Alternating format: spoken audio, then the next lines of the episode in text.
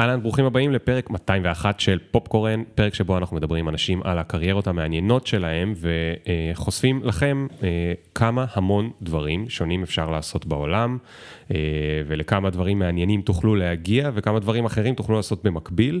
ואפרופו במקביל, היום אנחנו פה עם אה, פיני שניר, ופיני שניר הוא מנהל בכיר בתחום התפעול ושרשרת האספקה בכל מיני חברות הייטק רב-לאומיות, אם אתם מכירים סיסקו וטקסס אינסטרומנטס, חברות מאוד מאוד רציניות. רציניות.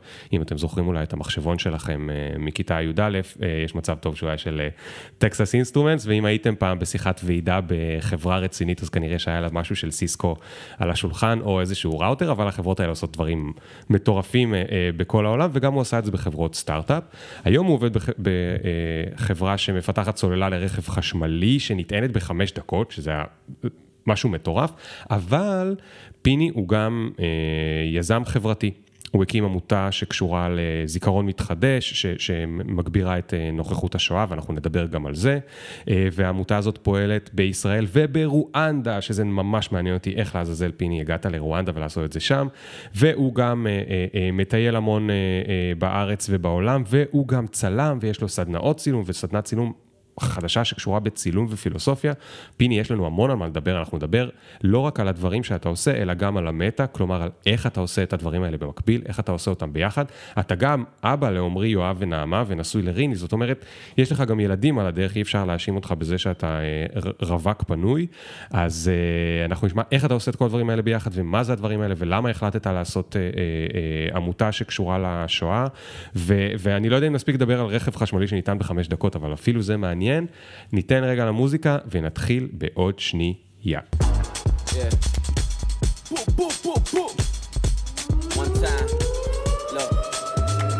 Ring the alarm, hot ass nigga. Yeah. Big ass head so my dreams get bigger. Yeah. Big campaign strong so my flows get sicker. Yeah. Confidence bigger than a drunk ass nigga. לפני עשר שנים אני מתכונן לנסיעת עבודה לטקסס. זו דרך ארוכה שאני צריך לעבור, ומתחילים את שבוע העבודה שם ביום שני. אני מתכוון להגיע ביום ראשון. אה, ולפני שאני נוסע, אני בודק מראש אם יש משהו מעניין לעשות בדאלאס. אה, אני רואה שיש שני מופעים של, של סירק דה סולי, באותו היום, אחד בשעה שתיים ואחד בשעה חמש אחר הצהריים. ברמה האישית אני מאוד מאוד אוהב קרקסים, ובמיוחד את סירק דה סולי, לכן אני מיד קונה לי כרטיס. אה, ככה, בשורה הראשונה, מקום טוב, מקום טוב למופע של שעה חמש. יוצא לדרך, אין טיסה ישירה לדאלאס, ואני נושא נחיתת ביניים באטלנטה. כשאני מגיע לשם, אני מכוון את השעון שלי לפי השעה המקומית. אה, וכשאני מגיע לטקסס, אני לא שם לב, וזאת הבעיה, שיש הפרש של שעה, ושצריך לקחת את השעון שעה אחת אחורה. נכנס לסוכנות רכב, נוסע למלון, אחרי צהריים יוצא לכיוון האתר, ש... ששם נמצא אוהל הקרקס. אני לא מכיר את האזור, לכן אני מחליט לצאת קצת יותר מוקדם, כדי שאם אני אסתבך בדרך אני עדיין אגיע בזמן. הגעתי באמת יחסית מהר. לפי השעון שלי הגעתי לשם ב-4 ו-20. אה, כזכור, המופע מתחיל בשעה 5, אבל למעשה לא הגעתי ב-4 ו-20, הגעתי בשעה 3 ו-20. אני רק לא יודע את זה. אני מתקרב, מתקרב למגרש חנייה, מגרש מלא במכוניות, אה, וכשאני אומר לשומר שהגעתי למופע, הוא מחייך אליי ואומר לי, וואלה, הגעת קצת מוקדם. אני לא כל כך מבין למה הוא מתכוון, אבל אה, בסדר. חונה באיזשהו מקום, גם זה קצת הפתיע אותי שיש כל כך הרבה מכוניות, אבל לא ייחסתי לזה הרבה משמעות.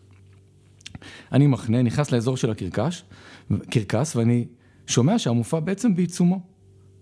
ואני גם די לבד, אין כל כך אורחים יחד איתי. שעה אצלי שעה 4 ו-20, כלומר עוד 20 דקות המופע צריך להתחיל. איך הם הספיקו לסיים? אה, אה, צריך להתארגן, להכניס את האנשים למופע הבא, והאמריקאים הם ידועים בדיוק שלהם. ואז אני מתחיל לספר לעצמי סיפורים בראש, שאולי הייתה תקלה טכנית והם התחילו באיחור, אז בעצם למה הם לא מודיעים? לא יודע. ואני לבד והמחשבות מתרוצצות לי בראש, וחוץ מזה, איפה כל שאר האורחים? אני אספר לעצמי שזה יום ראשון, אולי זה יום מנוחה, אה, אולי הם לוקחים את הזמן, אולי הם לא מכרו את כל, כל הכרטיסים, מעולה. אם לא מכרו את הכל, אני אשאר אפילו במקום עוד יותר טוב. שעה חמש, שזה בעצם שעה ארבע לפי השעון המקומי, מסתיים המופע. אנשים מתחילים לצאת, ואני לא מבין. המופע מתחיל באיחור של שעה, ואף אחד לא מתרגש, אנשים לא מתלוננים, וגם לא מודיעים כלום. בקיצור, אני נכנס לאוהל, תופס את המקום, ולאט לאט האנשים נכנסים, וכולם מרוצים, אף אחד לא כועס שהמופע מאחר. רק אתה. רק אני, ואני במחשבות שלי. ואני אומר לעצמי, וואי, איזה אנשים רגועים, אף אחד לא מתלונן. המופע מתחיל בדיוק בשעה שש לפי השעון שלי, שזה חמש באמת. מפסיק לחשוב, אחלה מופע, מאוד מאוד נהנה. בדרך למלון, אני מסתכל על השעון ברכב הסחור, והשעון מראה שעה אחת אחורה, ואני עדיין לא מבין. ואני חושב לעצמי, אה, זה בטח מעבר בין שעון קיץ לחורף, אף אחד בחברת השכרה לא מתעסק בלכוון את השעונים האלו כל הזמן. אני נכנס לחדר במלון, אני רואה את השעון המעורר, זה עם הספרות הגדולות, והוא מראה שעה אחת אחורה. ואז אני מבין שבעצם אני סיפרתי לעצמי כל, הזה, כל הדרך סיפורים, ולא לא הבנתי. כמה סופי? סיפורים אנחנו מספרים לעצמנו, אה? מדהים. אז, אז, אז, אז פיני נעים מאוד, ואתה יודע, אפרופו סיפורים שאנחנו מספרים לעצמנו, זה מטורף, אה? כאילו שעה אחת לא הייתה נכונה בשעון, ואתה חיפשת כל כך הרבה הסברים למציאות. לגמרי. ובראש, ואגב, אם המציאות הייתה נותנת לך עוד קצת סימנים, נגיד אם השעון באוטו היה בטעות גם מאחר בגלל איזה תייר שסידר אותו כמוך, אז הסיפורים יכלו להמשיך, נכון? הרבה פעמים אנחנו ככה ממשיכים עם, אה, עם אה, סיפורים. Mm-hmm. ובעצם זו טעות די אה, אה, תמימה, אה, משהו לא מובן, ואני חייב לשאול אותך, אפרופו משהו ש... הוא בעצם כל כך ברור מה קרה פה, אבל לך היה כל כך לא מובן. אה, אני, אני חייב, מה, אני, אני פשוט אקפוץ לשאלה שהרבה פעמים לוקח לי חצי שעה להגיע אליה בתוך הפודקאסט. כן. נראה ממך, ואתה יושב רגוע, והגעת מוקדם בבוקר בנינוח, שזה נורא ברור לך מה השעה, זאת אומרת, נורא ברור לך איך אתה, איך יכול להיות שאתה גם עובד בסטארט-אפ וגם עושה עמותה להנצחת השואה, וגם, ו, וכולל ברואנדה, ו, ו, ו, וגם עושה את הסדנאות צילום האלה וזה. אתה יכול להסביר איך זה, איך זה כזה ברור? כאילו, מה, איך אתה עושה את זה? אני חושב שזה קשור לתכנון אישי. אני אה, בן אדם מאוד מתוכנן, מאוד uh, מאורגן, ואני גם יודע לאן אני רוצה להגיע. וכשהתמונה ברורה לי קדימה, אז אני פשוט מתכנן, ובונה ומתעדף את הדברים ובוחר מה יותר חשוב ומה יותר דחוף, ו- ולפי זה אני פועל. אני מסתכל על הדברים שאני אוהב, על הדברים שחשובים לי, ואני מנסה לקדם אותם. אז יש את הזמן של העבודה, שאני משקיע שם את כל נשמתי, ויש את הזמן של הדברים הפרטיים, שבהם אני גם מתכנן, ו- וכך בעצם אני פועל. כן. אוקיי, אז אני יכול להאמין שעם תכנון טוב ועם תעדוף טוב, אפשר להספיק הרבה יותר דברים, אני ממש מאמין בזה, אבל קודם כל, אמרת שאתה אבא לשלושה ילדים, נכון? נכון? ילדים זה שיעור מצוין בזה שלא, אתה יכול לתכנן עד מחר, אבל, אבל הדברים קורים מעצמם. נכון. גם הסיפור על אה, אה, רואנדה, זה עמותה בעצם שבה אתה עובד עם ילדים, תכף נספר עליה קצת אבל אתה עובד עם, עם ילדים, שילדים ינציחו את זיכרון השואה, או ברואנדה את רצח העם, נכון? נכון. נכון. אה, מה אתה עושה? בחור כזה מתוכנן, וגם ראיתי עליך, באת לפה ואתה מסודר ומתוכנן ומדויק ובאת בדיוק בשעה, ואתה, והסיפור שלך היה סיפור על שעה שהתאחרה. מה אתה עושה כשאתה נתקל בבלת"מים, בהפתעות, שהחיים כל הזמן מזמנים? אז זה, זה מאוד מעניין, כי אני רואה על עצמי אה, הבדל מאוד משמעותי ככל שעובר הזמן. היום, כשאני מסתכל על הדברים ואיך שהם קורים, אה, אני הרבה יותר רגוע בהקשר של אי ודאות. הפרויקט, אה, ונדבר עוד מעט על זיכרון מתחדש ברואנדה, אה, היה אה, פרויקט שהיה בו רמת אי ודאות מאוד מאוד גבוהה. והדרך להקטין את החששות ולגרום לדברים לקרות, זה פשוט לצרף אליך אנשים טובים שאתה סומך עליהם ושהם ביחד איתך מובילים דברים. אני חושב שבסוף לבד נורא קשה לעשות דברים, אבל ברגע שיש איתך שותפים, שזה יכול להיות אשתי למשל, שותפה מדהימה, ש, שהדרך הענקית שאנחנו עושים ביחד, היא נובעת מזה שיש בינינו תקשורת מצוינת, ויכולת להוביל את המשפחה הקטנה שלנו בדרך שאנחנו חושבים, וה, והאמון ההדדי וה, והרעיונות וה, המשותפים שלנו מובילים אותנו. כן. זו דוגמה אחת.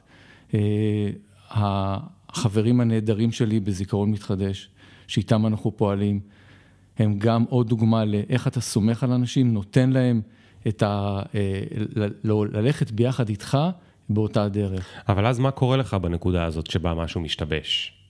איך אתה מגיב? אני, ככל שיש יותר אנשים שאני סומך עליהם, אני יותר רגוע.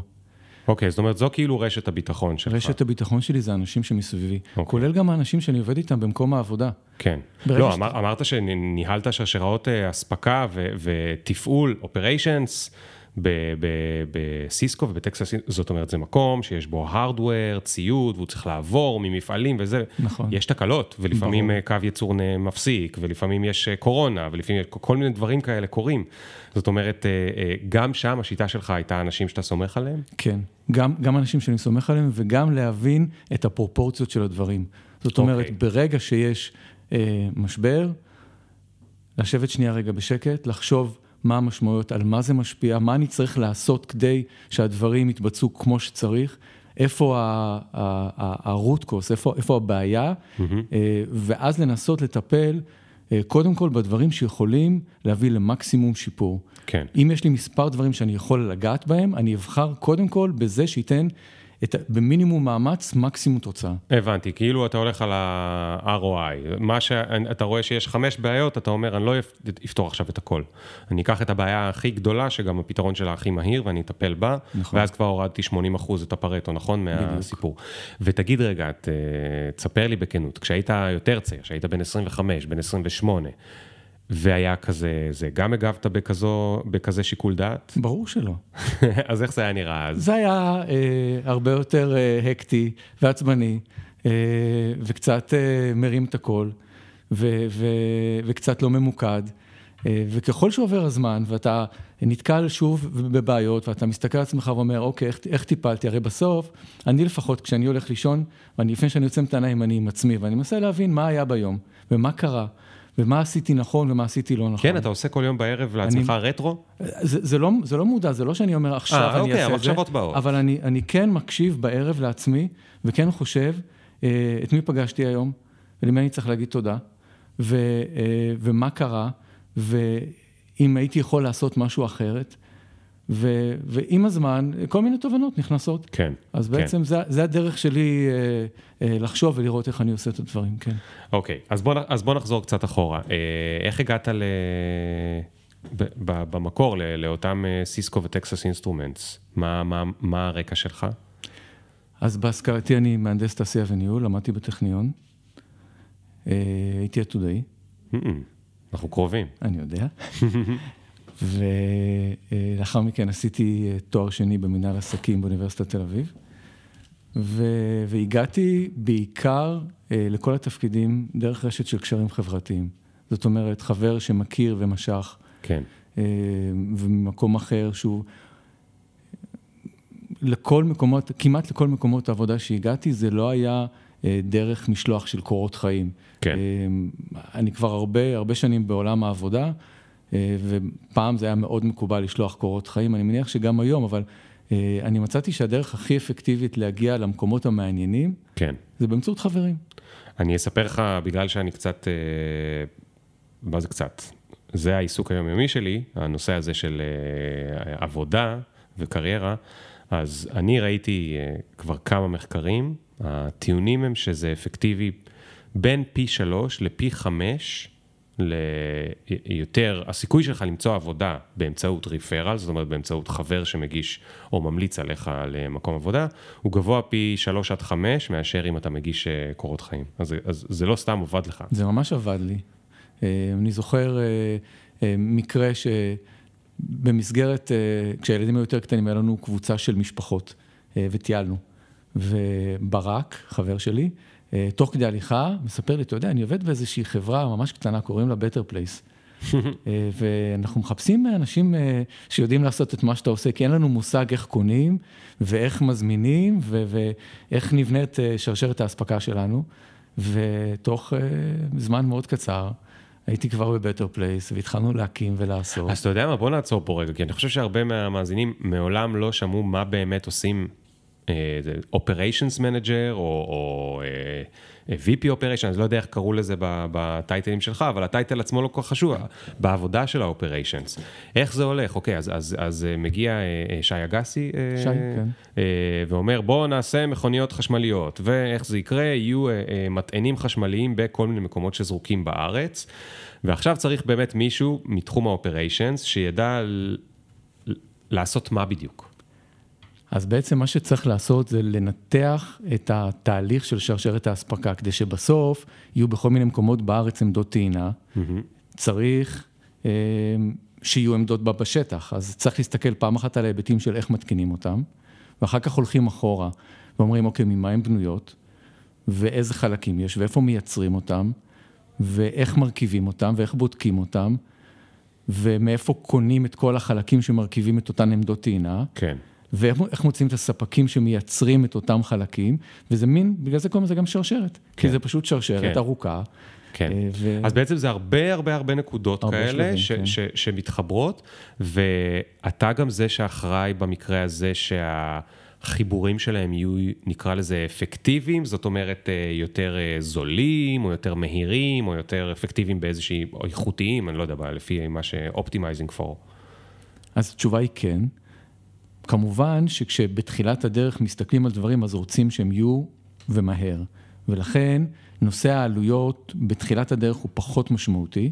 מה שחשוב יותר זה האיכות, כלומר כן. שזה יעבוד. כן, בש- זה- ברגע שיש, בתוך התהליך של, של פיתוח וייצור, יש שלב שנקרא NPI, זה New Product Introduction, שזה בעצם לקחת את הרעיונות של המפתחים ולהביא אותם אה, לייצור, על ידי זה שאתה בונה עץ מוצר, מגדיר את כל החלפים וכך הלאה.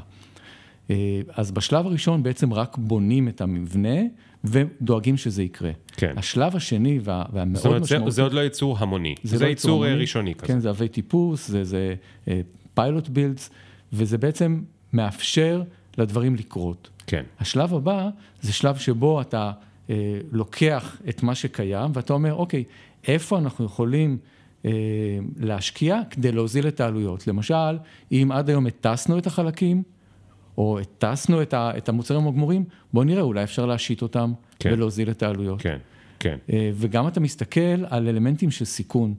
כי ברגע שאתה אה, מייצר משהו ויש לך ספק אחד מכל אחד ואחד מהחלקים, אתה בסיכון מאוד גבוה, שיום אחד נשרף לו המפעל והוא לא יכול לייצר, כן. או יום אחד הוא אומר, אוקיי, המחיר הוא עכשיו פי שתיים.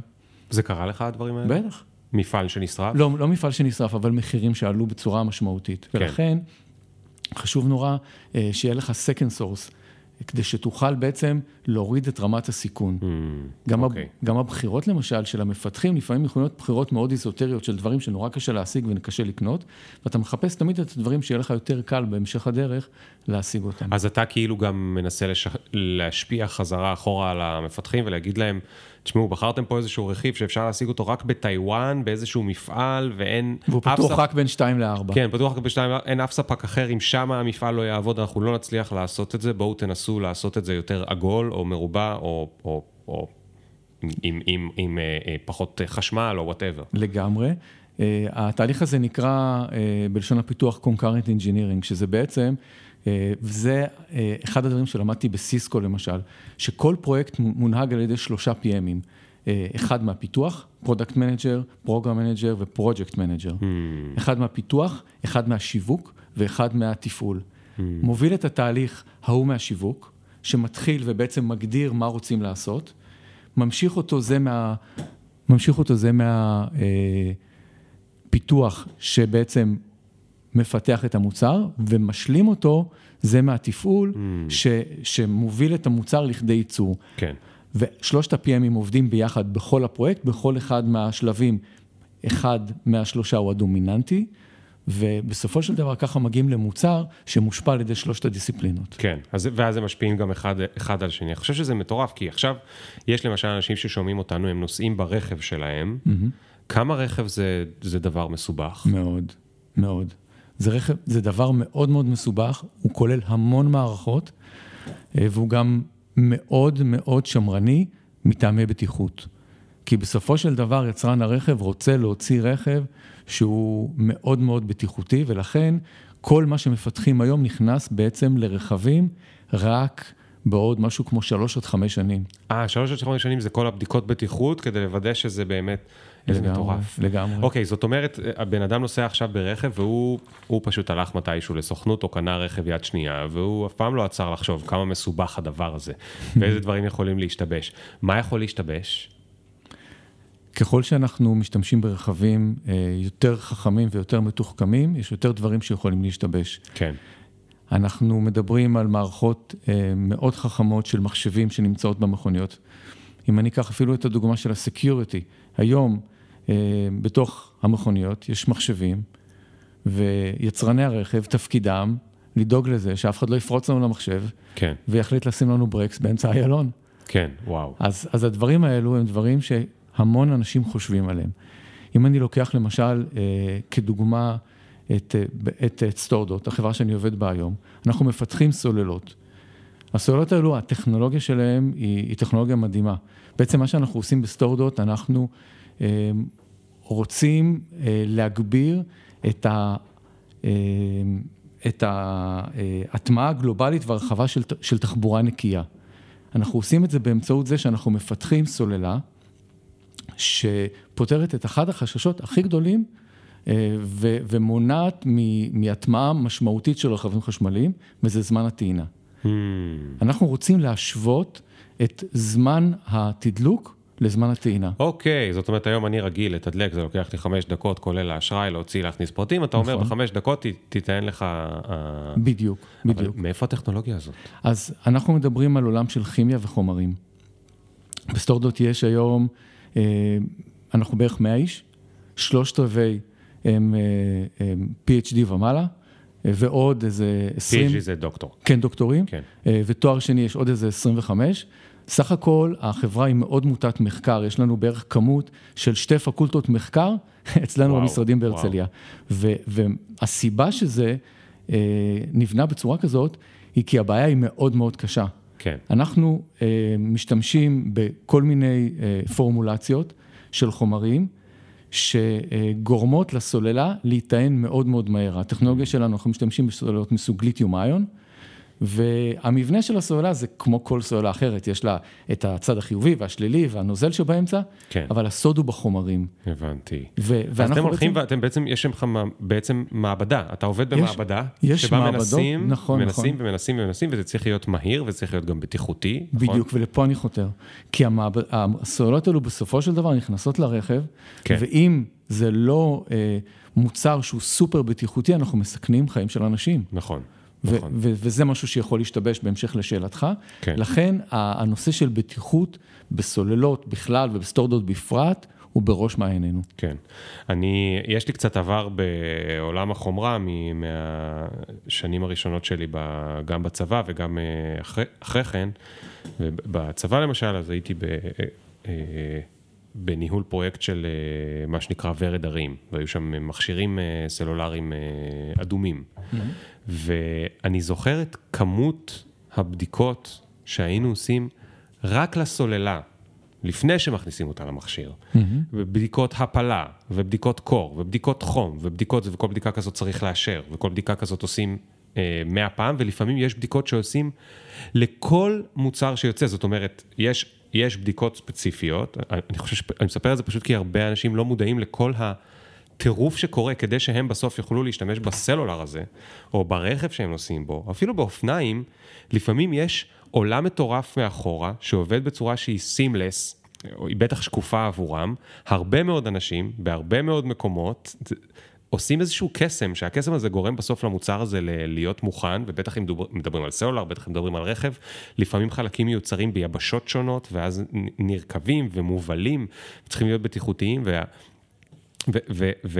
ורציתי לומר שהיו היו בין המוצרים מוצרים כאלה שבדקו, לא בדקו דוגמיות, אלא בדקו כל אחד ואחד מהם. זאת אומרת, לכל, דמיין שכל טלפון וטלפון עכשיו צריך להפיל ולראות שהוא בסדר ולזרוק ולראות שהוא בסדר, וזה מטורף, זה, זה קשה בכלל להעריך, אני חושב, אנחנו, אנחנו לא מספיק thankful לטכנולוגיה המטורפת שקורית סביבנו. לגמרי, אתה לא מבין כמה בדיקות אנחנו עושים לכל סוללה, אתה יודע, לכל סוללה בסוף היא איזה קובייה, יש לה אה, אה, שש פינות.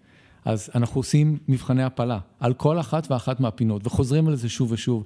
אני קונה מכונות אה, שנראה לי שבאינקוויזיציה אה, לא המציאו אותם, עם כל מיני מחטים ש, שנופלים ומחוררים את הסוללות האלה, ומנסים לשבור אותם ולכופף אותם, והכל כדי שבסופו של דבר אנחנו נוציא מוצר שהוא סופר בטיחותי. כן, כן.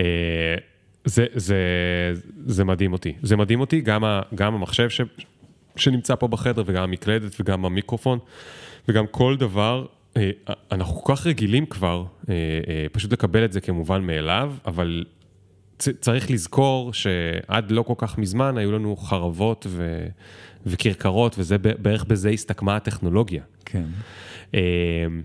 אוקיי, אז, אז נשמע שאתה בחור בסך הכל טכנולוגי, לא טכנולוג, אבל טכנולוגי, מסתובב עם אנשים טכנולוגיים ובחברות טכנולוגיות. ועל אה, איזה קו מוצרים אגב עבדת בסיסקו?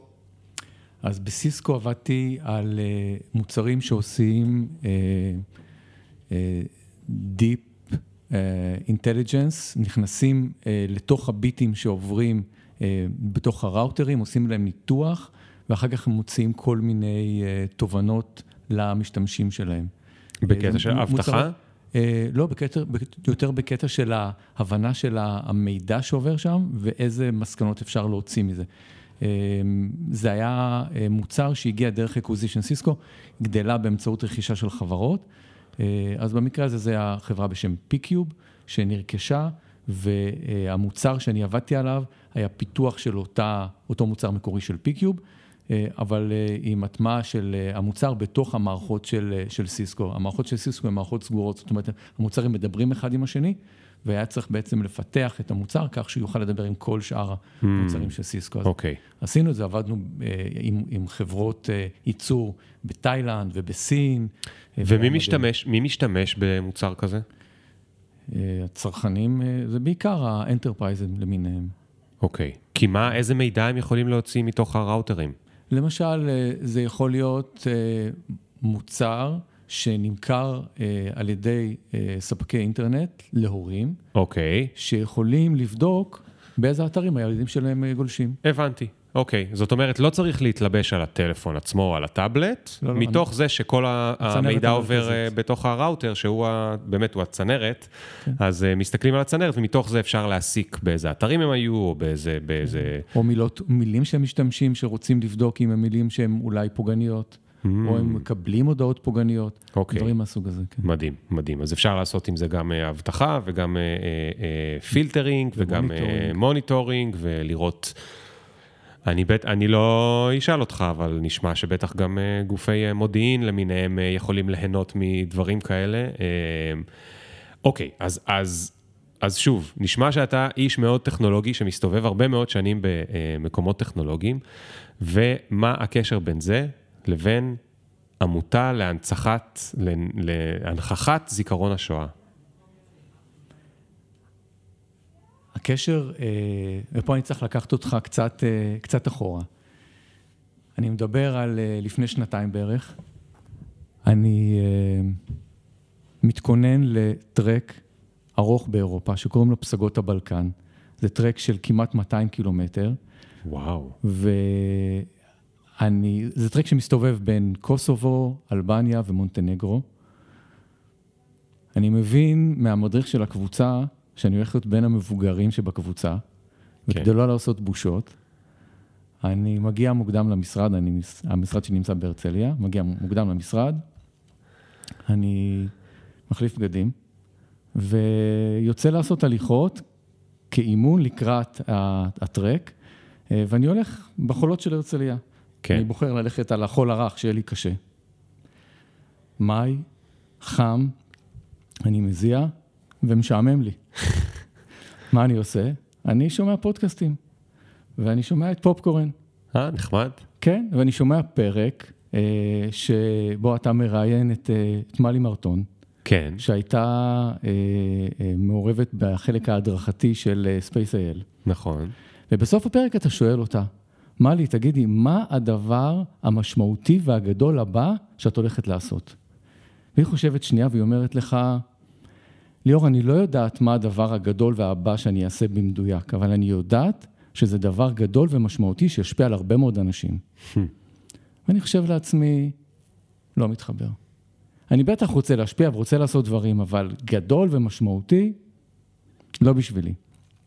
ועובר שבוע, ואני שוב פעם בחול וחם לי ואני מזיע, והמחשבות עוברות בראש ואני נזכר בסטורי של אווה. הסטורי של אווה זה, זה אה, עבודה של אה, מתי כוכבי והבת שלו מאיה, שיצרו בפעם הראשונה אה, שימוש באינסטגרם להנכחת זיכרון השואה. הם בחרו סיפור של ילדה אמיתית ששמה אווה, וסיפרו את הסיפור שלה במשך שלושת החודשים האחרונים של חייה, אה, באמצעות סיפורים, זאת אומרת, הם צילמו את החיים שלה באינסטגרם. כן. הם, הם צילמו בטלפון נייד והציגו את זה באינסטגרם. ואז אני חושב על הסטורי של אווה, ואני חושב על המשפחה שלי, אני דור שלישי, נכד לניצולי שואה, ואני חושב על, אה, על סבא וסבתא שלי. אצלנו השואה דוברה, אצלנו סיפרו את כל, את כל הדברים, לא, היו, לא היו שתיקות. ואני חושב על הילדים שלי, ועד כמה הם מחוברים לזיכרון השואה. ואז אני חושב על החברים שלהם, ואני חושב לעצמי שהם פחות מחוברים לזיכרון השואה ממה שאני הייתי רוצה שהם יהיו מחוברים. וכשאני מנסה להבין למה, כן. אז אני חושב שזה יושב על שני דברים. אחד, אה, מידת עדכניות התכנים. התכנים היום אה, בנושא אה, השואה הם, הם פחות עדכניים, פחות מעניינים, פחות מושכים את, ה, את בני הנוער. אתה מתכוון מבחינת הפורמט? כן, הספרים, הסרטים וכך כן, הלאה. אוקיי. והדבר השני, זה האופן שזה עובר אליהם, זה לא האופן שבו הם רגילים לצרוך תוכן היום. כן. ואז היה מין איזשהו רגע מכונן כזה, שפתאום כל הפרויקט הזה של זיכרון מתחדש, פשוט ישב לי בראש. ואז חשבתי שאני רוצה ש, שבני נוער יעשו סרטונים, ו, ותכף אני אספר איך, איך זה עובד, ובכל הארץ, ואז אני אומר, בוא, בוא, בוא, בוא, בוא, אתה היית פה בדיוק לפני שבוע, ואמרת לעצמך שאתה לא מתחבר לפרויקטים גדולים, מה פתאום, סרטים וזיכרון השואה ו- ו- ו- ובכל הארץ כן, ותלמידים. כן, אתה עובד בהייטק ואתה כן. עושה טרקים. מה, זהו, מה הקשר שלי סגור. לדברים האלה? למ, למ, למה לעשות את זה? ואז אני הבנתי שזה חשוב לי, שזה משמעותי, שזה יותר גדול ממני, ואני, במקום לדבר על ובמקום להתמרמר, אני פשוט יקום מהספה ואני אעשה את זה. מדהים. ואז החלטתי שזה דבר שהוא מספיק חשוב בשביל להתחיל להרים אותו. והדבר הראשון, בשביל להתחיל להרים דבר שאין לך מושג איך לעשות אותו, זה לדבר עליו. כן. התחלתי לדבר עליו עם חברים, ולספר להם ולהגיד להם שאני רוצה לעשות את זה. זה, זה יוצר שני דברים. אחד, זה, אה, אתה מקבל רעיונות. כן. ואומרים לך, זה כן, זה לא, וכך הלאה. הדבר השני, זה יוצר רמת מחויבות.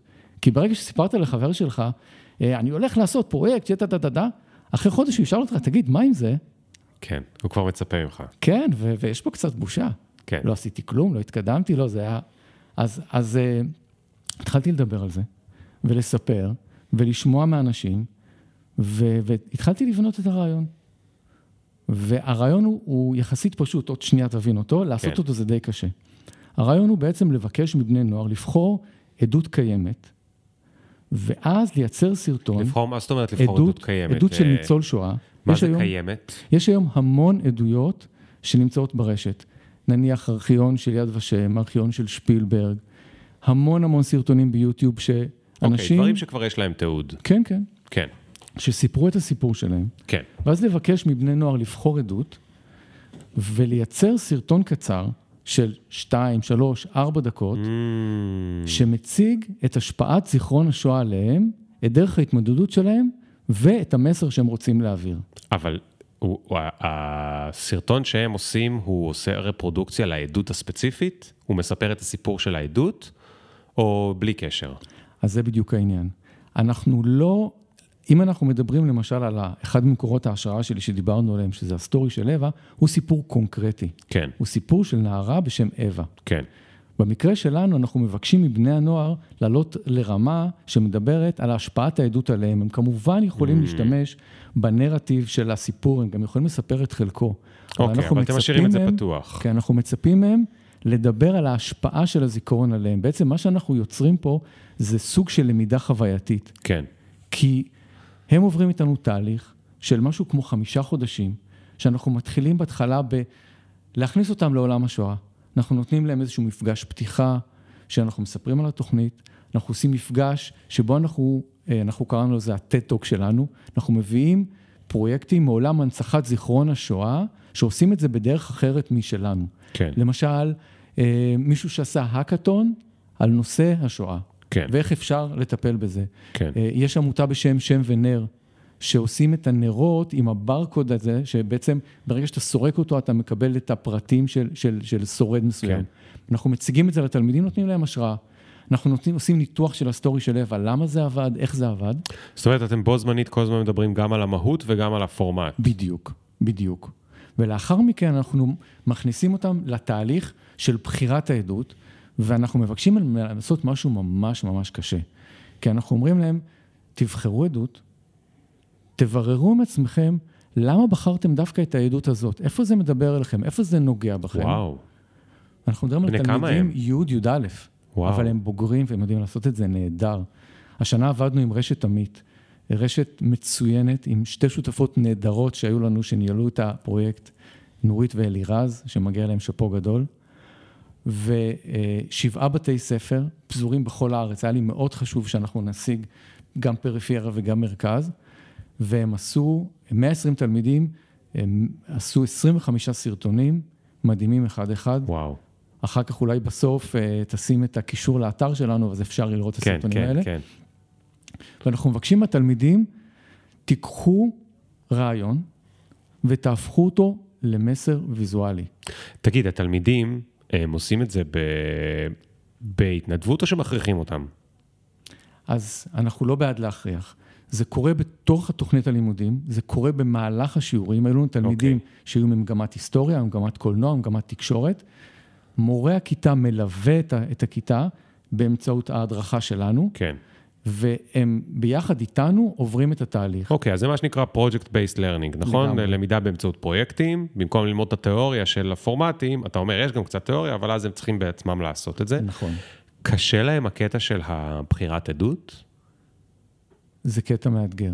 כי, כי יש פה שני דברים. אחד, הם צריכים עכשיו ללכת לספרייה שבה יש עדויות על דברים איומים ונוראים שקרו. נכון. ואפילו הם לא איומים ונוראים, מספרים אותם אנשים שנמצאים, ברגע שהם מספרים אותם, הם נמצאים במקום אמוציונלי מאוד uh, כבד, זאת אומרת, זה כבד. נכון. ובני נוער הם, הם לפעמים נרתעים מדברים כבדים. נכון. במרכאות, הם רוצים משהו קליל.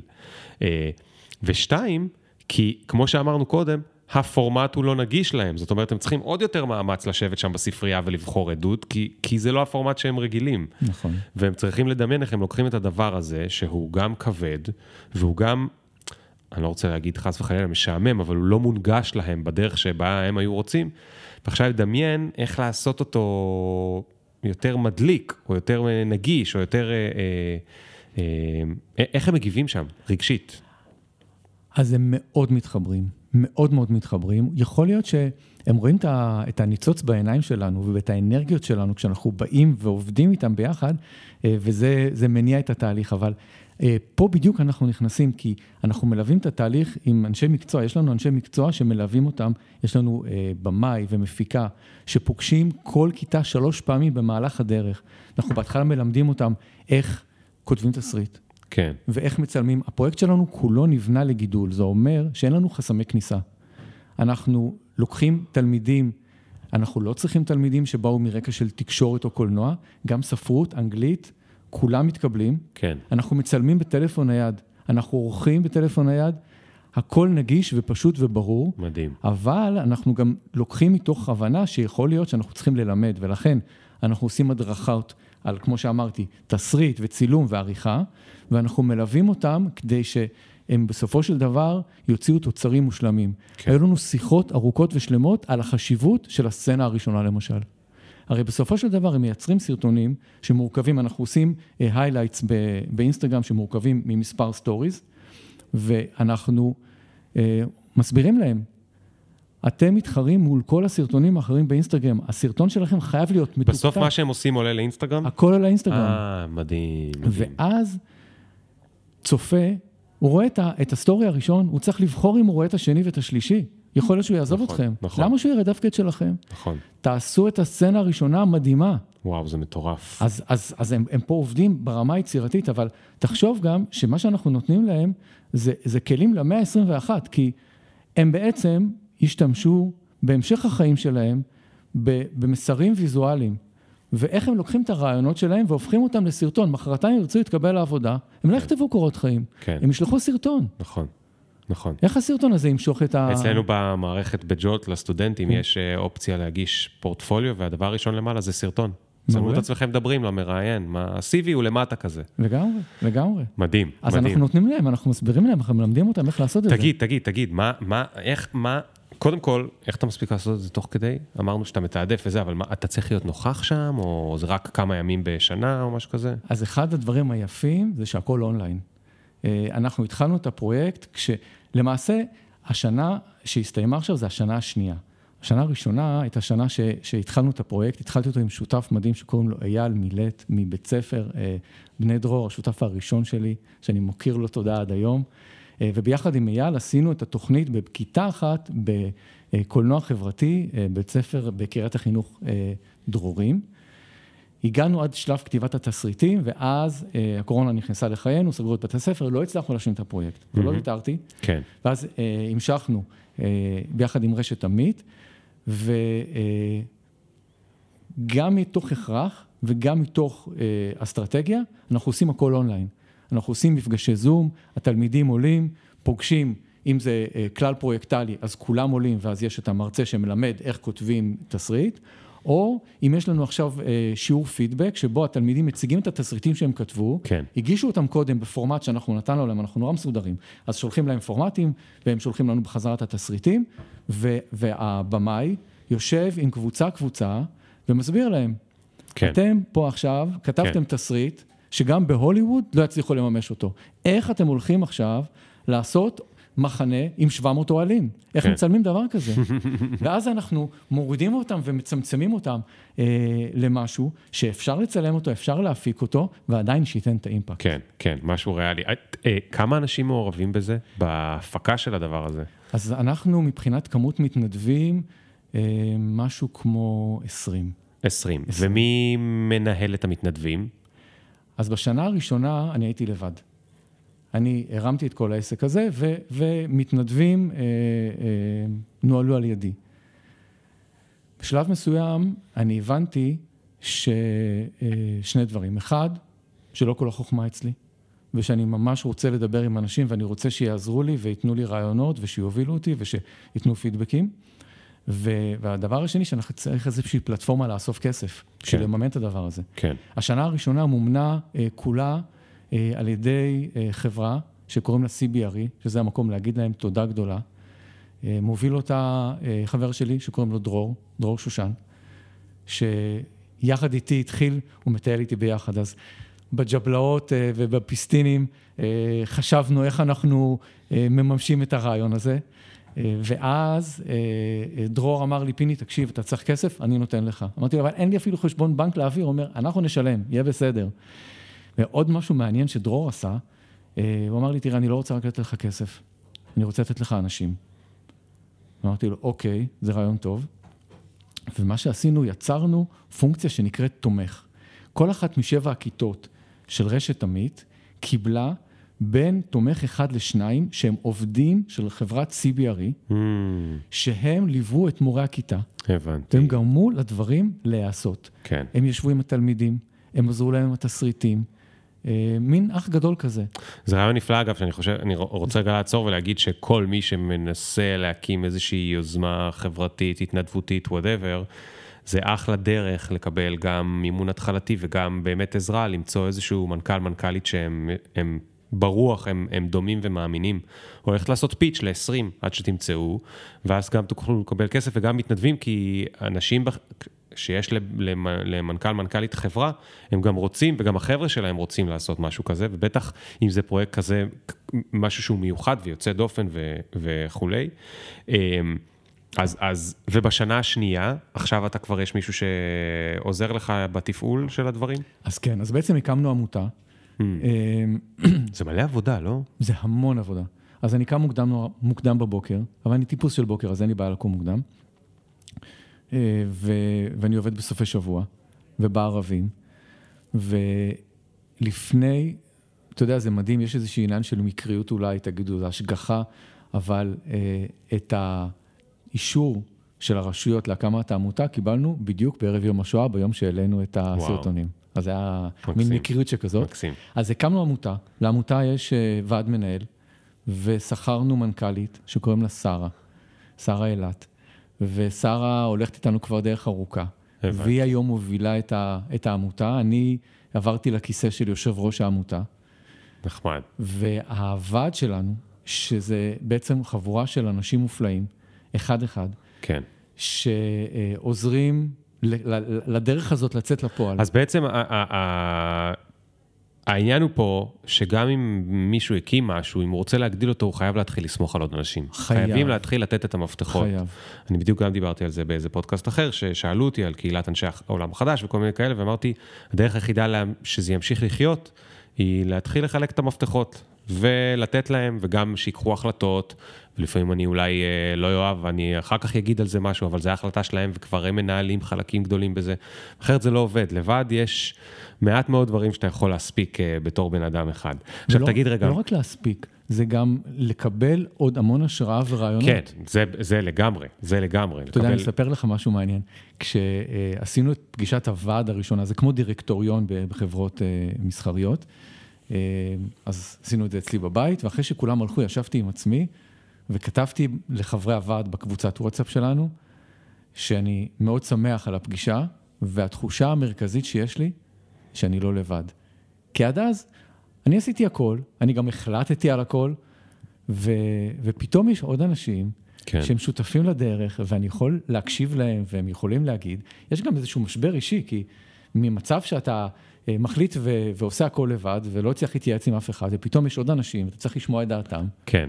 אבל כן. זה משבר טוב. נכון, זה משבר חיובי. ורואנדה, מה, מה קשור? אז איך, מה ש... איך מה זה ש... קרה? אז ככה, ב... בתחילת הפעילות עם, עם רשת עמית, כשראיתי את ההשפעה המאוד משמעותית על בני הנוער, חשבתי לעצמי שיש לנו פה כלי חינוכי משמעותי. עכשיו, בגלל שאני נכד לניצולי שואה, ואני ראיתי ממקור ראשון את ההשפעה של הטראומה על סבא וסבתא שלי, אני יכול לתת לך דוגמה שאני בתור ילד מגיע לסבא וסבתא, פותח את הארון בשביל לקחת ואפלה, ואני רואה שורה של אולי 20 חבילות של סוכר של קילו אחד. ואני שואל את סבתא שלי, סבתא, למה את צריכה כל כך הרבה סוכר? היא אומרת לי, פיני, מי שחווה רעב בימיו, לא ייתפס בלי אוכל בבית. וחשבתי לעצמי שאני לא יכול להשאיר את הנושא הזה רק בישראל ורק לטפל בשואה שלנו, כי יש בו המון מקומות בעולם שצריכים את הדבר הזה. ויש לנו דרך להשפיע ואנחנו יכולים לעשות.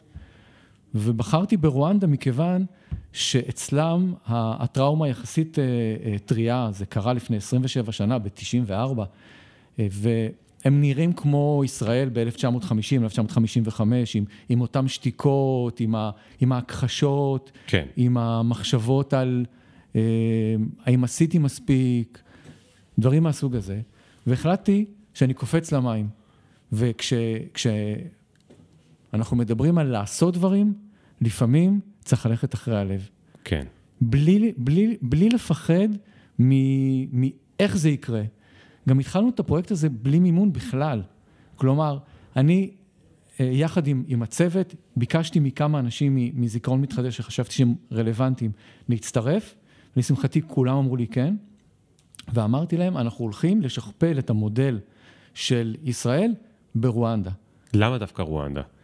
תספר רגע קודם כל למי שפחות מכיר. אוקיי, אז מה שקרה ברואנדה זה שבשנת 94, אה, בין השביעי לאפריל לרביעי ביולי 1994 התבצע רצח עם, יש שם שני שבטים, לאחד קוראים הוטו, שהוא היה הרוב, ושבט הטוצי, שהוא היה המיעוט, ושבט ההוטו טבחו בטוצי והרגו במשך שלושה חודשים מיליון איש.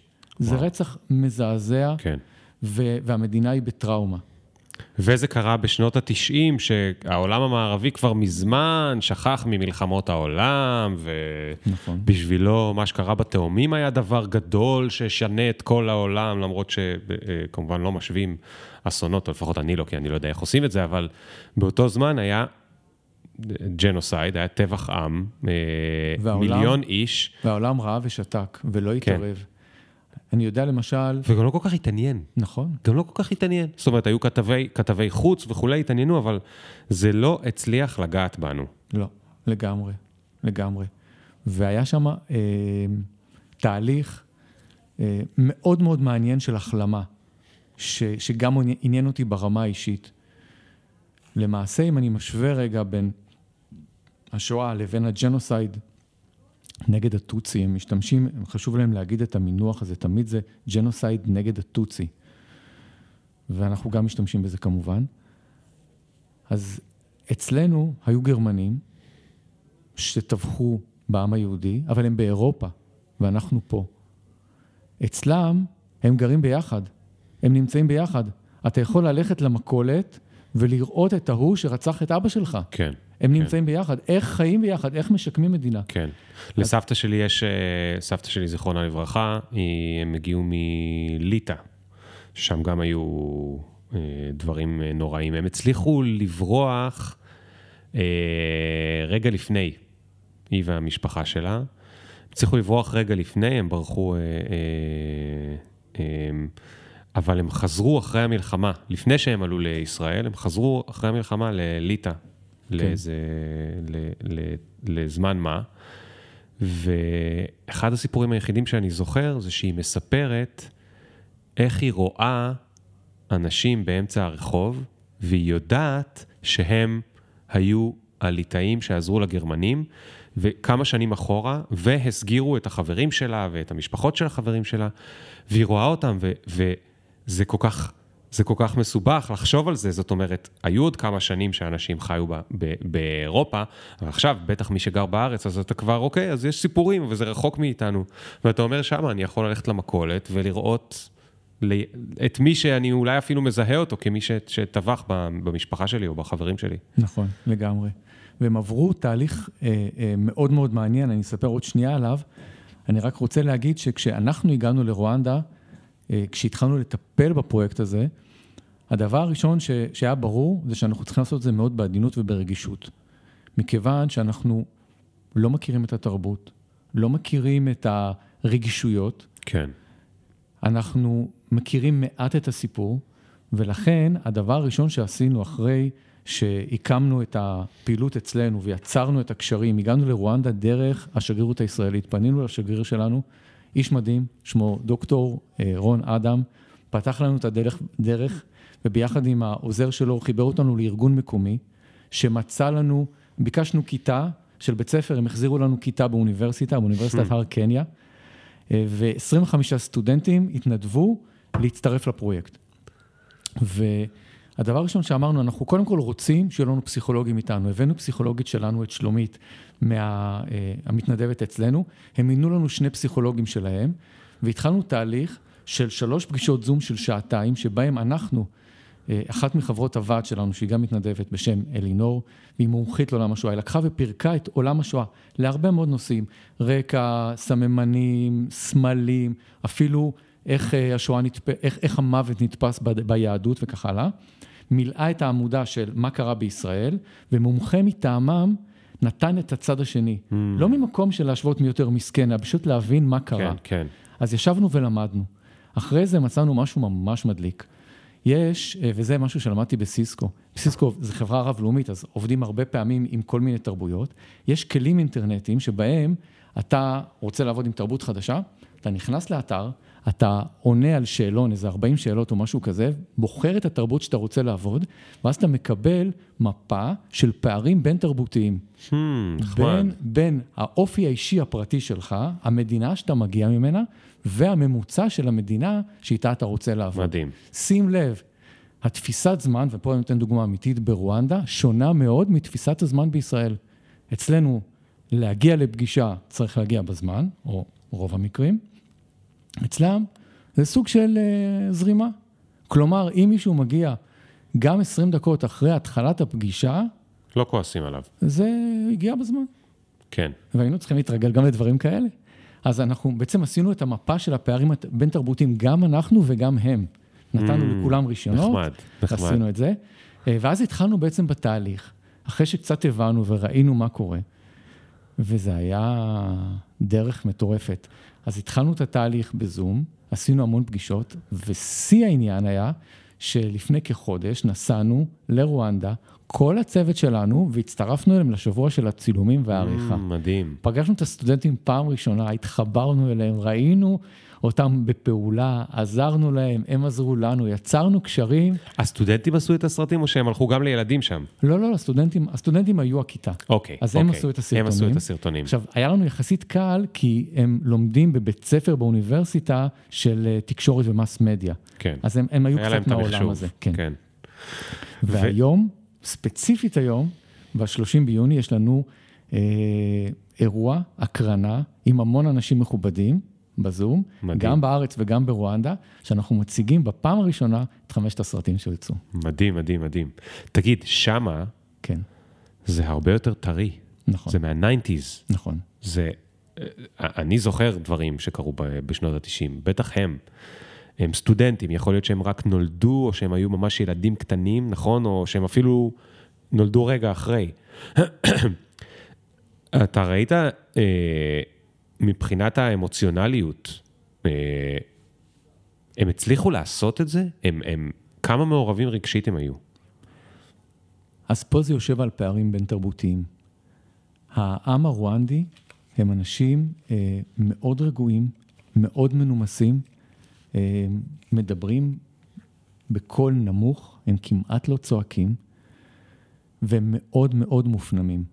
Hmm, אז זה אתגר ראשון. כן. איך אתה מפצח את זה? כן, איך אתה מדבר עם בני נוער על נושאים כשבבסיס שלהם הם מופנמים. הם מחונכים להיות מופנמים, והם גם מחונכים לא לשאול שאלות. זה, זה היה לנו קטע ממש קשה. התחלנו ש... אה, פגישות זום איתם, אנחנו מדברים על הנושאים האלה, שואלים, ואף אחד לא עונה. Hmm, ואז אתה לא יודע אם אתה לא ברור, כן. כן. אם זה בעיית תקשורת. כן, אחד הדברים שעשינו בשביל לפתור את זה, מצאנו מישהי שקוראים לה תמר שק, היא עבדה ארבע שנים ברואנדה, ובאיזשהו בית יתומים. הבאנו אותה לשיחה של, עם כל המתנדבים שלנו, ואמרנו לה, תמר, הם לא עונים לנו. כן. הם לא מדברים איתנו, מה כן. לעשות? ואז היא נתנה לנו כלים שהיא למדה בעצמה איך בעצם לפתוח אותם. והתחלנו לדבר איתם ולחשוב. אז היו, היו קבוצות שבחרו ממש עדות של סיפור, אבל הייתה למשל קבוצה אחת מתוך החמש, שבחרה בנושא, הם קראו לזה הכחשה מתוך אשמה. Hmm, סיפור שהם המציאו, אבל הוא מבוסס על, על החיים שלהם, כן, על בן נוער אה, משבט ההוטו, כן. שההורים שלו, שהם היו הרוב הטובח. הרוב הטובח, בעולם, בעולם הזה זה נקרא מעוול, המעוולים, ו, והוא בעצם אה, מכחיש את מה שקרה מתוך אשמה של כן. מה שההורים שלו עשו. עכשיו עולות פה מלא שאלות. כן, כמה דורות אחורה אתה סוחב את האשמה? דור אחד? שניים? כן, שלושה? כן. אולי בכלל לא? כן, ואיך אתה מתמודד עם זה? נושאים סופר מעניינים. כן. אני, אני פגשתי. צעירים גרמנים שהם עדיין מלאים באשמה. אוקיי. והילדים שלהם, האם הם גם יהיו מלאים באשמה? כן. לא, אני אומר, וזה כבר ארבע דורות. אה, נכון, אומרת, נכון, נכון. כן, וואו. ועד כמה, ועד כמה אתה בתור זה ש, שהסבא וסבתא שלך אה, היו שם, עד כמה, כמה דורות אתה סוחב את הכעס ואת, ה, ואת המרמור ואת, ה, ואת החוסר חס- רצון לסלוח? כן, אז, אז כל השאלות האלה עלו, והתחלנו לדבר איתם, ולנסות לפצח את זה. הם נפתחו. הם כן, אחרי שהם יצרו איזושהי רמת אמון איתנו, סך הכל מגיעים חבר'ה ממדינה אחרת, שהם לא מכירים, ופתאום מתחילים לדבר איתם על נושאים הכי אישיים והכי מורכבים שלהם. כן. כשהמדינה עצמה אה, צריך לדעת, לא מעודדת דיבור על הדברים האלה. Mm. עכשיו, היא לא מעודדת את זה מהסיבה שהלהבות עדיין קיימות. כן. כלומר, היום, 27 שנים אחרי, עדיין יש אה, כעסים, עדיין יש אה, אה, להבות, וכדי כדי להמשיך לחיות בחיים נורמליים, ויש להם מנהיג מדהים בשם פול קגאמה, שהוא בחר בדרך להבריא את המדינה. הוא, הוא בהתחלה שם את כל, את כל הרוצחים בבית הכלא, ולאחר מכן הוא בחר אה, להשתקם על ידי זה שהוא הפריד בין הארכי מרצחים שנשארים בכלא, לבין אלה כן. שהוא אמר להם, תשמעו, יש אפשרות שאתם תשוחררו, אבל בתנאים הבאים. אתם צריכים קודם כל להתוודות על כל המעשים שלכם. אני אביא אתכם למשפטי, הם קראו לזה משפטי דשא, זה נקרא גצ'אצ'ה, כי זה פשוט קרה על הדשא, שבו אתם תפגשו את המשפחות של האנשים שעשיתם להם נזק, וואו, תספרו כל מה שעשיתם, תבקשו סליחה. וואו. עכשיו, התסריט ידוע מראש, המשפחות מחויבות לסלוח. עולה שאלה גדול, שאלה גדולה, כן, האם אפשר לסלוח באמת כן. או כן. לא, אבל בשביל המשכיות החיים הם מחויבים לסלוח. ואז, אחרי שכל התהליך הזה נגמר, אתם לא חוזרים לכפר שלכם, אתם תעברו לכפרים אה, מעורבים. והתפקיד שלכם הראשון זה לבנות את הבתים. אתם הרסתם, אתם תבנו. וואו, וואו, וואו, וואו. זה, זה דרך מדהימה. תגיד, אה, פיני, מה עם מה? הקטע שלא רצית לעשות משהו גדול ומשמעותי, ותראה לאיזה מקומות הגעת? תשמע, זה, זה פשוט... אה, זה פשוט מסוכן ללכת מרמר. בחול בהרצליה. לגמרי, לגמרי. אה, טוב, אנחנו, אנחנו אה, לא נספיק לדבר על כל מה שרציתי, אבל ת, תספר לי רק לקראת סיום, מה, אה, אה, אתה מאוד בקצרה, אתה נכנסת לענייני הצילום, נכון. ומה זה סדנת צילום ופילוסופיה, מה הקשר ומה זה אומר? אז uh, אני uh, מתעסק בצילום כבר הרבה שנים. Uh, אחרי איזשהו זמן החלטתי שאני רוצה גם uh, קצת לדבר יותר על צילום, uh, ופתחתי סדנה שעושה uh, הדרכה לאנשים שלא יודעים uh, איך uh, לספר סיפור בתמונות, איך, איך להביע את עצמם uh, בירושלים בעיר העתיקה. ובשלב מסוים החלטתי שאני רוצה לעשות עוד משהו.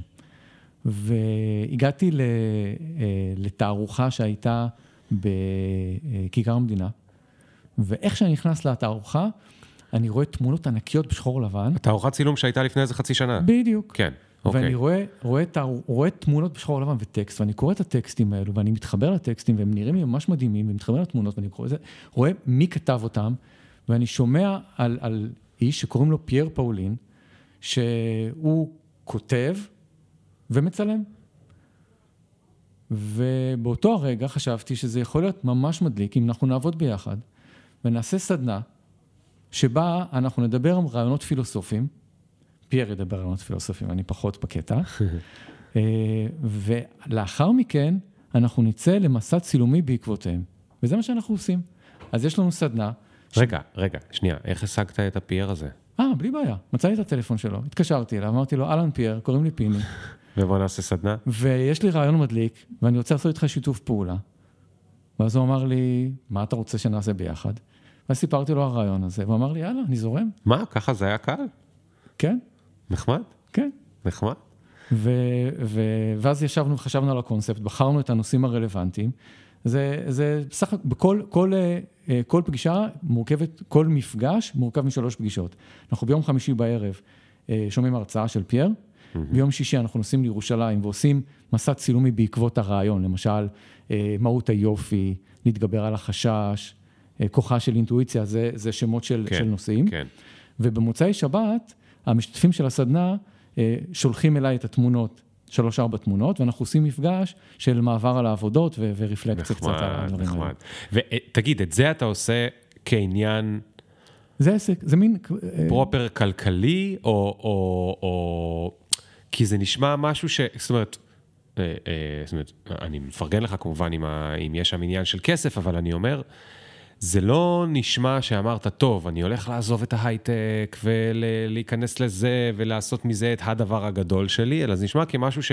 למה אני אומר את זה? כי לא סיפרת, הלכתי ועשיתי אקסל ובדקתי התכנות כלכלית, או חיפשתי משהו שהשוק ירצה. השוק לא מחפש סדנאות צילום פילוסופיה, כי אין כאלה. נכון. זאת אומרת, גם אם יש, אז יש מעט מאוד מאוד מאוד מאוד. עשית את זה פשוט הלכתי, מתוך הלכתי, תשוקה. בדיוק, הלכתי עם הלב שלי. אוקיי. הלכתי עם הלב שלי, ובכלל, חלק גדול מהדברים שאני עושה, הם מכיוון שאני רוצה לעשות דברים, דברים שמעניינים אותי, שחשובים לי, שנראה לי שאני יכול לתרום בהם, אני פשוט עושה אותם. כן. אני חושב על משהו, ואז אני מחפש שותפים ש, שביחד איתם אפשר לעשות את זה בצורה אה, טובה יותר מאשר לעשות את זה לבד. כן. מציע להם, כן. מדבר. כמובן שהיו הרבה לואים, זה לא ש, שהכל הולך חלק, אבל אה, דברים שאתה באמת מאמין בהם, שהם חשובים, שהם נותנים ערך לאנשים, שהם נותנים להם משמעות, זה דברים ש, שיחסית קל להעביר אותם. כן. ו, וזה לא שאני שואל את עצמי, אוקיי, מה אני עושה מחרתיים בבוקר כי משעמם לי בין שעה כזאת לשעה כן, כזאת. כן. אני פשוט חושב שיש משהו מעניין וזה, אז אני מכניס אותו, והכל אבל, נכנס. אבל, אבל, אבל, אבל לא חשבת, רגע, ומה אם הסדנה לא תתמלא? אז היא לא תתמלא. אני לא עושה את זה כי, כי אני מחפש עכשיו להגדיל את ההכנסה שלי, אני עושה את זה כי אני רוצה ליהנות מזה. אוקיי. זאת אומרת, זה טוב, זה חשוב, אני בכוונה שואל, כי אני חושב שצריך לדעת to categorize, לדעת לשים את זה במגירה הזאת, של אני רוצה את זה בשביל המשמעות, ולא כי אני רוצה לעשות מזה כסף. לפעמים, אגב, אפשר גם וגם. אה, ואם אני עושה את זה בשביל המשמעות, אז לא צריך לשבור את הראש ולהתחיל לחשוב ומה יהיה וטה-טה-טה, אלא פשוט להתחיל לעשות את זה ולזוז נכון. קדימה. ממש חייבים. הדבר שאני למדתי עם השנים, זה פשוט צריך לעשות את זה. הפרויקט ברואנדה היה פרויקט, כמו שאמרתי, שהוא היה אה, בלי תקציב, ולא רק זה, אלא שהרבה מאוד דברים היו שם אה, ברמת אי-ודאות גבוהה. כן. והדרך שלי, שדיברנו עליה קודם, איך כן. להתגבר על זה, זה באמצעות צוות טוב של אנשים. אני אספר רק אנקדוטה קטנה.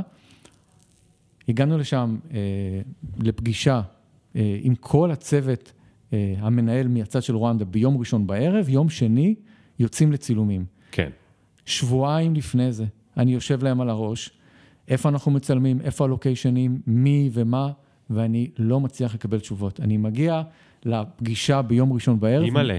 מתוך אה, אה, אמונה ברורה שאנחנו סוגרים את הדברים ביום ראשון בערב, ואני רוצה לדעת איפה כן. אנחנו, כי אנחנו צריכים לתכנן אפילו את ההסעות, איך הולכים, מאיפה. כן. ואנחנו יושבים, ואני שואל אותם, אוקיי, בואו נעשה רשימה, יש לנו חמש קבוצות, מי מצלם איפה? והם מתחילים לגמגם, ונותנים לי תשובות מוערכות.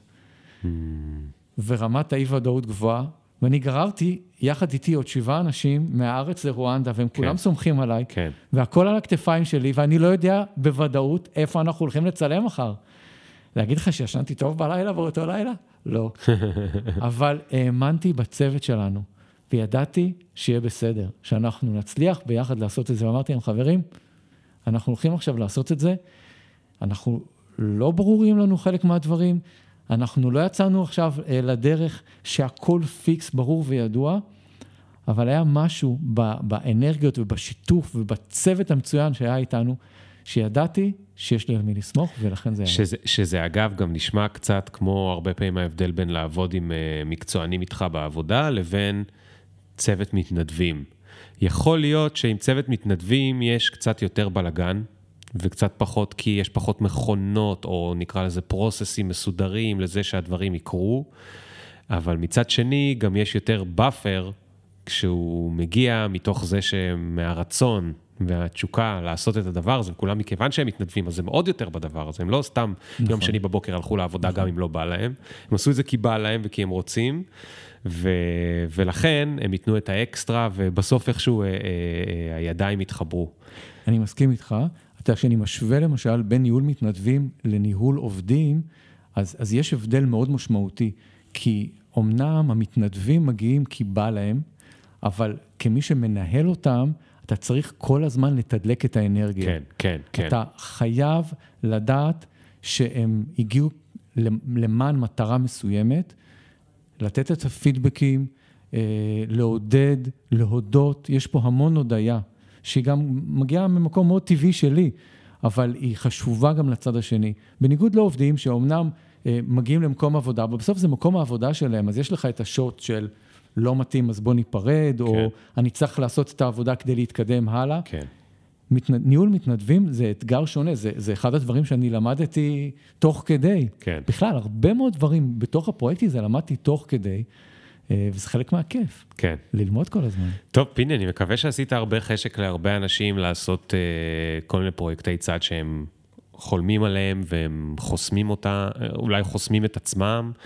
התחלנו אגב גם עכשיו איזשהו אה, פרויקט נחמד ב, באתר של העולם החדש, אה, שאנחנו אה, מראיינים כל מיני אנשים שכבר עושים פרויקטי צד עם כמה שאלות שיספרו על, ה, על ה, איך ומה הם עושים את זה, כי אני חושב שבסוף... זה יותר פשוט ממה שהרבה אנשים חושבים, וכל מי שיוצא לו לראות כמה שעות נטפליקס ביום או בשבוע, כנראה שבאותן שעות הוא יכול להספיק לעשות דברים אחרים, אם בא לו כמובן, כן? זה לא שכולם חייבים, גם לראות נטפליקס זה נחמד. אה, אבל זה יותר פשוט ממה שאנחנו חושבים, ואני חושב שדיברנו פה על... אה, זאת אומרת, התחלת באמת בלספר סיפור שזיקק מאוד עד כמה אתה, אתה יודע, וגם מותר לי להגיד, באת לפה עם דפים מוכן, אתה לא היחיד, כן? זה קורה פה לפעמים אצל מרואיינים, ואפילו... אה, אה, הסיפור המביך, אתה הכנת אותו, אבל אפילו הוא היה לך ככה בדפים, זאת אומרת, טיפוס מאוד מדויק, וכל הזמן עבר לי בראש איך אה, הבן אדם המדויק הזה, מדויק כמו רס"ר טוב, איך הוא יכול, איך, אני ידעתי הרי שאני אגיע לסיפור עם רואנדה, ואמרתי, איך, איך? זה רחוק, והם שונים מאיתנו, והכל יכול להשתבש, ושנת קורונה, איך, איך זה... ומה שנשמע לי, אגב, ותגיד אם זה נכון או לא, כי זה סתם תזה, שיכול להיות אפילו שזה קצת חלק מהתרפיה שלך לעצמך, לטפל בצד ההוא שהוא נורא מדויק ומסודר ואחד אחרי השני, קצת אפילו, אתה יודע, באופן אולי לא מודע, להתעסק קצת עם דברים שיכולים להשתבש, עם ילדים שצריכים לעשות פרויקטים, עם רואנדה שיכול להשתבש, עם כל מיני דברים כאלה שהם לאו דווקא מדויקים, ואם הגלגל לא מגיע למכונית, אז המכונית לא תיסע, נכון? דיברנו על זה בהתחלה. נכון, לגמרי, לגמרי, וזה גם, אני חושב, חלק מתהליך ההתבגרות שלי. היכולת להכיל מצבים של אי-ודאות. כן. וזה שיעור מעולה מבחינתי. זיכרון מתחדש, לנהל אני- פרויקט בתנאי ודאות. אני גם מאוד, אני חייב להגיד באופן כנה, אני- זה היה נשמע כאילו עשיתי לך פסיכולוגיה בשקל, אבל זה, אתה יודע, איך זה בן אדם מבין רק מה שעובר עליו, אז אני מאוד מזדהה, אני גם מנסה לעבור תהליכים של יותר ל- להתחבר לאינטואיציה, ולקחת החלטות מהירות לפעמים, גם אם אני לא יודע מה תהיה ההשפעה, כי צריך את הרגע לתפעל, ו... ולהתמודד עם אה, מצבים שיותר בקור רוח. אז אה, טוב, אז פינה, נתת לנו הרבה השראה, תודה רבה שבאת. בשמחה, אני רק רוצה להוסיף עוד. עוד שני דברים. אחד, זה שלא תמיד צריך להמציא דברים. אפשר לפעמים להצטרף נכון לתהליכים מאוד. ולדרכים, ואני פונה פה לכל המאזינים, ואני מציע לכל מי ששמע אה, על הפעילויות שלנו בזיכרון מתחדש, וזה משהו שמדבר אליו, מוזמן אה, ליצור איתי קשר, מדהים, אנחנו נשאיר, נשאיר איך באתר. ואנחנו מוצאים מקום לכולם, לכל מי שחושב שהדברים האלו מדברים אליו, אנחנו מחפשים מתנדבים ורוצים אה, שיבואו ויצטרפו אלינו. והדבר השני שאני רוצה להציע, זה לכל אותם מאזינים שקצת מפחדים ויש להם רעיונות, ורוצים אה, לדבר עם מישהו ולשמוע, ו- וקצת לקבל חוות דעת, כמו שלי עזרו, אני רוצה אה, להציע עזרה הלאה. ומי ששומע אותנו ורוצה אה, לדבר איתי, וקצת לשמוע, ולקבל פידבקים, ורעיונות, וכל דבר, אז אה, הפרטים שלי יהיו, ואני אשמח. כל הכבוד, פיני, תודה בשמחה. רבה על, ה, על, ה, על הנדיבות הזאת. טוב, חברים, אה, זה פרק 201, ובשבוע הבא יהיה פרק 200. איך זה יכול להיות? כי ככה בא לי, כי זה פודקאסט ואפשר לעשות מה שרוצים. אני לא ברשת ב' ואני לא בגלי צה"ל, והמדינה לא יכולה להחליט שהיא סוגרת אותי. אז אנחנו עשינו את פרק 201 לפני פרק 200, ובפרק 200 יהיה אורח מאוד מאוד מיוחד. הוא כל כך מיוחד בעיניי שאני מפחד אה, להגיד את השם שלו, אה, כדי שלא יהיה... אה, אה, הייתי אומר עין הרע, אבל אני רוצה להגיד תקלות טכניות, כי זה יכול לקרות, ואני לא יודע אם הוא יבוא פעמיים, אז אני אתאפק ו... ולא אספר לכם את הרכילות, אם אה, תגיעו גם שבוע הבא להאזין, אז אתם תגלו אה, מי זה היה. תודה רבה רבה פיני, ותודה רבה רבה לכל מי שהקשיב. תודה רבה. יאללה, ביי.